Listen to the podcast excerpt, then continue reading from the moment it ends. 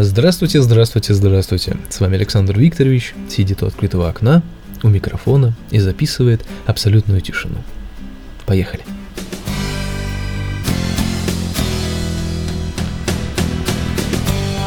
Вот такое вот лирическое начало сегодняшнего нашего подкаста с настроением о размышлениях.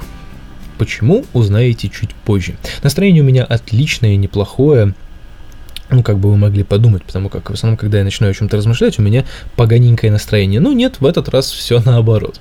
А все почему? Потому что наступило лето, несмотря на то, что август, и нужно наверстывать то, что мы упустили в июне и в июле. Честно говоря, были у меня предположения, что август будет жарким, а сентябрь будет теплым, потому как все немножечко смещается, и я, как видите, даже немного угадал. Вот, поэтому наверстываем, наверстываем, наверстываем, и начнем с продюсера Гая, который сегодня пойдет загорать. Да, она сегодня пойдет загорать, потому как, ну, а когда еще? А я не пойду, потому что я, во-первых, сгораю моментально, а во-вторых, у меня сегодня репетиция, это немножечко важнее, чем загар, равномерный по всему телу. Вот такие вот дела. Такое вот начало сегодняшнего подкаста. А почему про размышления? Потому как э, выходные прошли у нас тихо, мирно и по-семейному, поскольку у нас нету лишних средств, чтобы тратить их на какие-то походы куда-то. Вот, и поэтому мы решили провести их по-семейному. Из последних новостей могу рассказать только про заметку о поиске работы в самом неожиданном для этого месте. Я ходил на кастинг диктора в гостиный двор – если вы живете в Петербурге и слушаете этот подкаст, то вы наверняка понимаете, о чем я говорю, что такое гостиный двор, где он находится, вот, и так далее. А если вы не живете в Санкт-Петербурге, то это, грубо говоря, была вакансия диктора на местное внутреннее радио любого вашего торгового центра больших размеров. То есть, будь он в Москве, в Казани, в Сыктывкаре, в Сызрани, где угодно. В общем, есть торговый центр, и там есть какое-то оповещение, там постоянно играет музыка, что-то кто-то говорит, и так вот это циклично целыми днями там болтается. Я на самом деле думал, что все это работает по принципу большого плейлиста, в который просто вставляют определенные э, оповещения, объявления, и если нужно выйти там, не знаю, в прямой эфир, что называется, рассказать о том, что владелец там красного Субару должен выйти и перепарковать свою машину, или там нашелся мальчик 8 лет, что-нибудь в этом роде. То есть, да, это уже делают администраторы этажа, либо охранники, либо кто-то там еще. Вот. А на самом-то деле все наоборот. На самом-то деле в, этом, э, в этой структуре есть специальное подразделение дикторов в режиме там двух человек, которые э, в реальном времени читают эти объявления своим собственным голосом. То есть у них есть список музыки, список записанных уже реклам, и они периодически, раз там, может быть, в час, в четыре, выходят в эфир, нажимают на кнопочку и говорят о том, что сегодня в нашем торговом центре вы можете приобрести какую-нибудь ненужную вам хрень на втором этаже третьего павильона. Что-нибудь типа того. То есть и для меня это стало реально открытием, потому что, ну, блин, за такие деньги, которые они предлагают, я не буду называть точную сумму, но она, поверьте мне, очень смешная в нашем сегодняшнем мире, по меркам нашего сегодняшнего мира и вообще всех возможных цен на все, а, вот, можно было бы просто на эти деньги как бы подписать какую-нибудь контору, которая занимается а, озвучкой а, всяких разных рекламных вещей, там, которые посылают свои записи там в метро, там в в автобусы, я не знаю, ну, в общем, вот такие вот, я думаю, что такие конторы 100% есть, вот, то есть, э, ну, реально, то есть, можно было подписать эту контору, чтобы она им начитывала нужное количество объявлений, которые вот приходят, потому что там объявления, ну, реально, то есть, это на несколько секунд текста, там меньше абзаца, ну, вот, э, ну, Просто это было бы проще, мне кажется. И этой конторе бы там, да, каждый месяц приходили бы там лишние несколько тысяч, а, и они бы точно так же имели бы с ними сотрудничество, тем более, что они как большой корпоративный клиент, гостиный двор, все-таки все дела.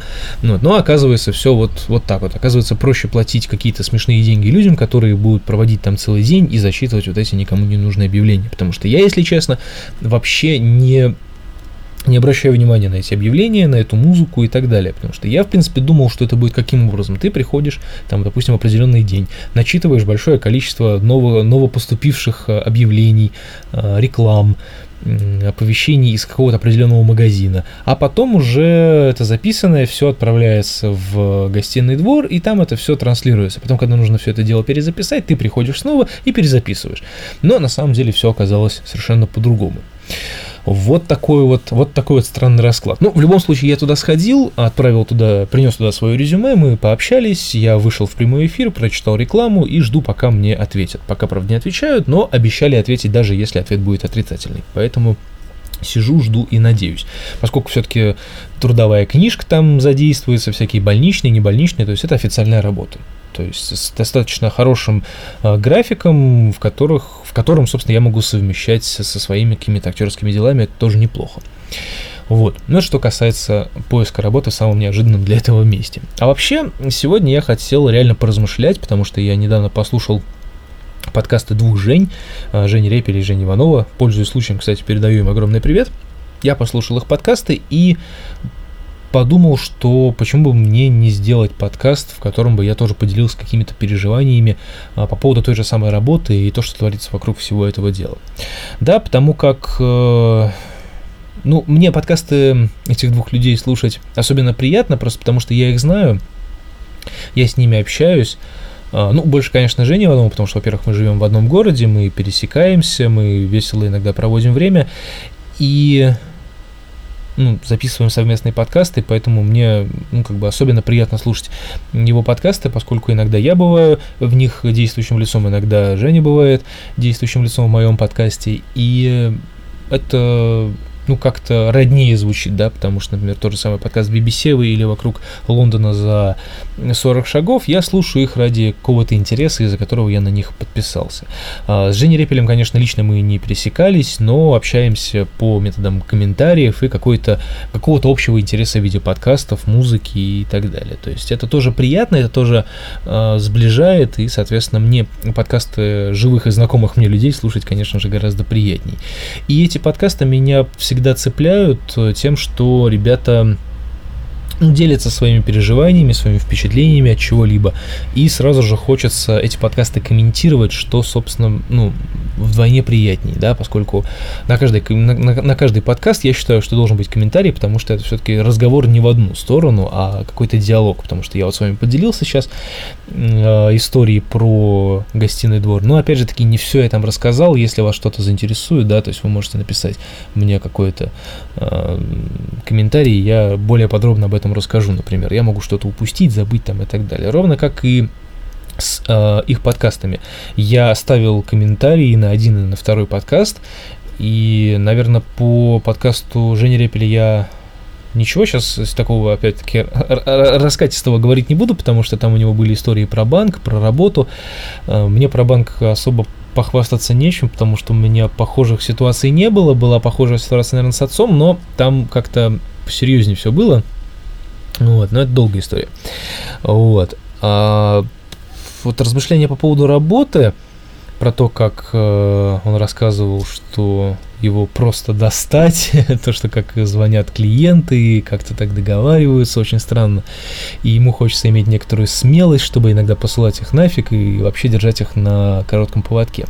На самом деле, я в комментарии все достаточно развернуто, мне кажется, написал, переозвучивать, наверное, я это не буду, просто добавлю еще, что иногда нужно быть э, наглым, но по-своему. То есть нужно быть наглым интеллектуально, да, поскольку э, Женя упомянул свою интеллигентность, это хорошо, то, что не хочется быть, э, ну, как бы, не, не хочется вести себя некрасиво, не хочется, там, да, быть свиньей, это все правильно, на самом деле, но при этом, как бы, можно быть э, наглым, как бы, при этом оставаясь интеллигентным, то есть это это тоже такой тонкий троллинг, который может поднять настроение, потому как иногда бывает так, что вот там названивают те же самые там люди что-то предлагают, или вот то же самое из банка кто-то звонят. То есть тоже здесь ситуация на самом деле как бы двоякая, потому как э, все-таки, насколько я понимаю, Жень, ты в любом случае платишь. То есть ты, может быть, являешься каким-то должником, там у тебя бывают просрочки, но это все дело случая,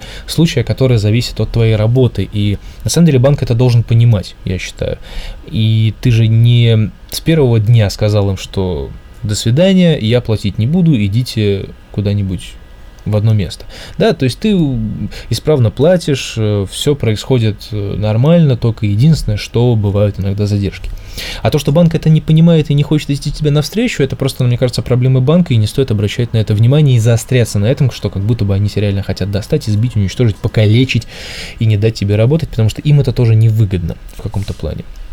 Вот, поэтому я говорю, что одно дело, когда ты не платишь совсем, а другое дело, когда ты платишь, но с небольшими перерывами и паузами, потому что банк должен это понимать, а то, что они названивают и пугают тебя чем-то, да, то есть, да, как припугивают или там, да, это превышение должностных полномочий, мне кажется, и с этим нужно потом как-то разобраться, да, не сейчас, не в момент, тогда, когда ты даешь кредит, а лучше после того, как все это дело успешно закроешь. В общем, я надеюсь, что у тебя все э, будет хорошо с этой историей, и потом ты еще будешь это вспоминать и смеяться, и все будет нормально. Потому как, ну, не бывает у хороших людей плохих историй, мне кажется. Особенно с банками. Там должно быть все хорошо. Поэтому я искренне надеюсь, что все будет отлично. Вот, ну это все я рассказал в комментарии.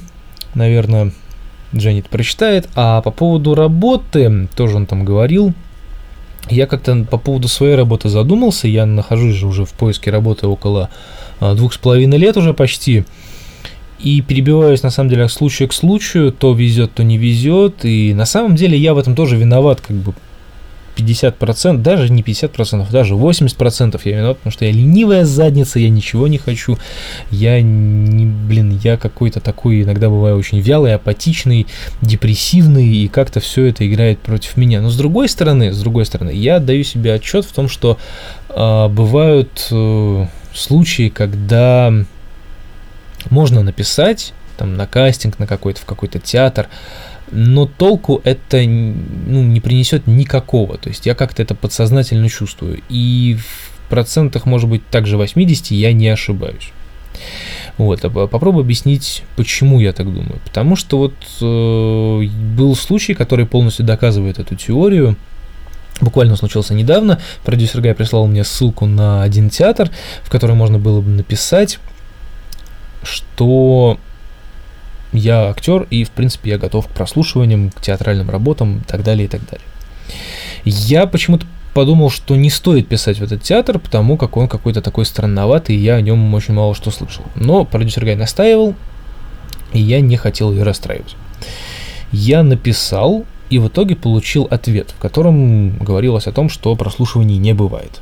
А бывает только тогда, когда там набирается определенная определенный проект, например. На что я задал абсолютно логичный вопрос, последовавший да, после ответа, что как можно узнать о проектах? То есть будут ли какие-то не прослушивания, я не сказал про прослушивание, то есть будут ли какие-то э, там анонсы, что вот готовится какой-то проект там, да, или как можно вообще узнать, как ваш театр работает и так далее. Да, то есть на что мне ответили, что э, это все происходит спонтанно, никто ничего не знает, и мне намекнули, опять же, что прослушиваний не бывает с восклицательным знаком. То есть намекая на то, что я тупой с первого раза не понимаю. И вот тут уже в дело вступает вот эта наглость, второе счастье, да, то есть, как я уже говорю, то есть, но, но, но интеллектуальная наглость. На что я им достаточно интеллектуально ответил, что спасибо, что вы так грубо отвечаете, но как бы вопрос второй был про совершенно про другие вещи, про прослушивание там не было ни слова, но если вы считаете, что я достаточно глуп для этого, то можете больше на меня свое время не тратить, извините, до свидания. На что после этого мне написали достаточно развернутый ответ, э, который я посчитал извинением, поскольку мне написали достаточно грубо, ну, да, ну не грубо мне написали до этого, то есть мне написали достаточно развернуто, так приятно, со всеми объяснениями, что вот так и так, бла-бла-бла-бла-бла-бла, и с большим таким текстом внутри. Вот, ну, собственно, на что я уже более мягко ответил, сказал, что я все понял с первого раза, спасибо, до свидания, я буду дальше думать, что делать с этой бедой, и, в общем, пока-пока. Вот. Просто что мешало сразу, например, ответить, что прослушивания не бывает, и поскольку вы прислали свое резюме, мы просмотрели ваше резюме, вы нам не подходите, до свидания. Все, я бы даже писать не стал дальше. Ну вот, оказалось, что люди не хотят выполнять свою работу, что подтверждает мои теории о том, что людям на всех насрать абсолютно, люди относятся к своей работе наплевательски в таких конторах, и режиссеры которые э, создают какие-то спектакли в таких вот маленьких театрах, они используют только своих проверенных людей и тех, кто им интересны. Вот. Ну и не потому, что там я это доказывал специально, что продюсер Гай мне не верит. Нет, просто я еще раз убедился в том, что нужно искать тех людей, которые заинтересованы в свежих актерах, а не старые такие пробздетые режиссерища, которые только своих и берут. У меня много примеров на самом деле есть от э, того, как э, режиссеры берут старых проверенных друзей, старых проверенных актеров и так далее. Ну, вот, и это обидно становится мне, потому что, блин, э, сложно куда-то попасть, реально сложно куда-то попасть, даже в хорошие театры. Это действительно обидно, потому что и также мне сложно крутиться в новых театрах каких-то, приходить в старые театры, потому что там уже все предопределено заранее, то есть они уже знают, кто будет играть, они уже будут знать, как будут играть и так далее, и так далее, и я там как бы нафиг не нужен. И из-за этого у меня складывается какой-то, может быть, комплекс, а, может быть, какие-то внутренние переживания, и я боюсь просто показаться, что называется, прослыть дилетантом. То есть, придя на прослушивание, которое мне из жалости устроит, потому что, ну ладно, если уж ты настаиваешь, давай приходи, мы тебя отошьем по-быстрому. И начинаешь сильнее волноваться, хотя, казалось бы, ну чего волноваться, да, это твоя профессия, прийти, прочитать текст, рассказать роль, рассказать о себе, прорекламировать себя. Я же не стесняюсь разговаривать с вами в микрофон, правильно? Хотя я прекрасно создаю себе отчет. Даю себе отчет, что сейчас, в данный момент, я сижу в пустой комнате, в пустой квартире, а, перед подоконником, на котором стоит микрофон, и я в неизвестность, просто в интернет, в эту всемирную сеть, я что-то говорю, меня кто-то слушает наверняка. Может быть, меня сейчас никто не слушает. То есть, если меня никто не слушает, это шизофрения, я разговариваю сам с собой. И как бы вижу это абсолютно логично. То есть, да, я себе отдаю отчет, что я не совсем нормальный человек. Ну вот, и поэтому мне, в принципе, мне чего-то стесняться в плане вот какого-то такого э, медиадейства и спектаклей, и театров, и кастингов, ну, глупо.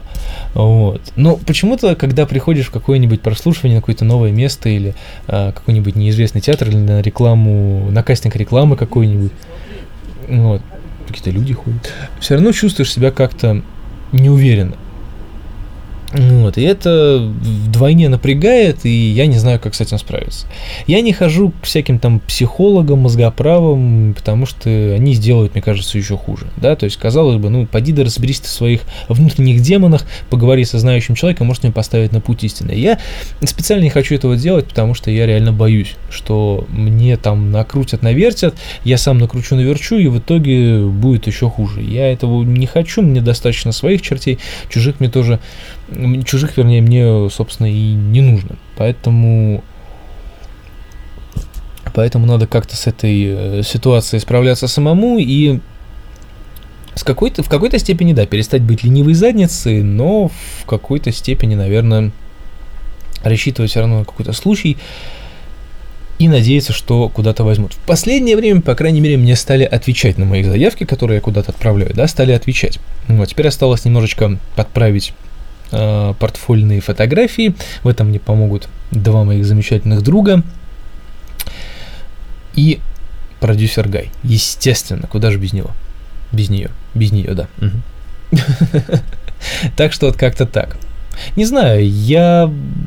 Ну, я не боюсь быть откровенным. То есть, действительно, мне не везет, наверное одной, одной из причин, по которой у меня нету работы, театральной именно, да, мне просто не везет, потому что либо набираются актеры где-нибудь в Якутии, либо набираются актеры от 40 лет, либо до 25, либо еще что-нибудь, либо смазливые мальчики, под, под категорию которых я, собственно, не подхожу. Вот. И, ну, с другой стороны, ну, а что поделаешь? такова участь актера. Ну, блин, а тратить свое время на какую-то другую работу я не то чтобы не хочу, я не умею это делать. То есть я бы не мог пойти работать строителем, я не могу пойти работать продавцом, потому что это не мое, я не умею это делать. Да, я буду чувствовать себя неуютно, косячить, и я очень не люблю, когда э, меня потом за это отчитывают, потому что если человек, допустим, вот занимается торговлей, занимается продажей, там со школы, с института продавал, торговал, был продавцом, и в итоге там дорос там, до старшего менеджера, который продает тоже, и его отчитывают за то, что он косячит, как бы, ну, это уже его сугубо профессионально, потому что он уже работает очень долго. А если я приду в какую-нибудь такую корпорацию, буду косячить, и меня будут отчитывать, как бы, ну, а что вы хотели? У меня в образовании не, вообще не торгаша ни разу. То есть никакого-то там менеджера по персоналу там или еще что-то. У меня такого этого нету всего, поэтому я как бы не умею, я не знаю. А чему-то переучиваться сейчас, ну, тем более нету времени и денег, чтобы на что-то переучиться.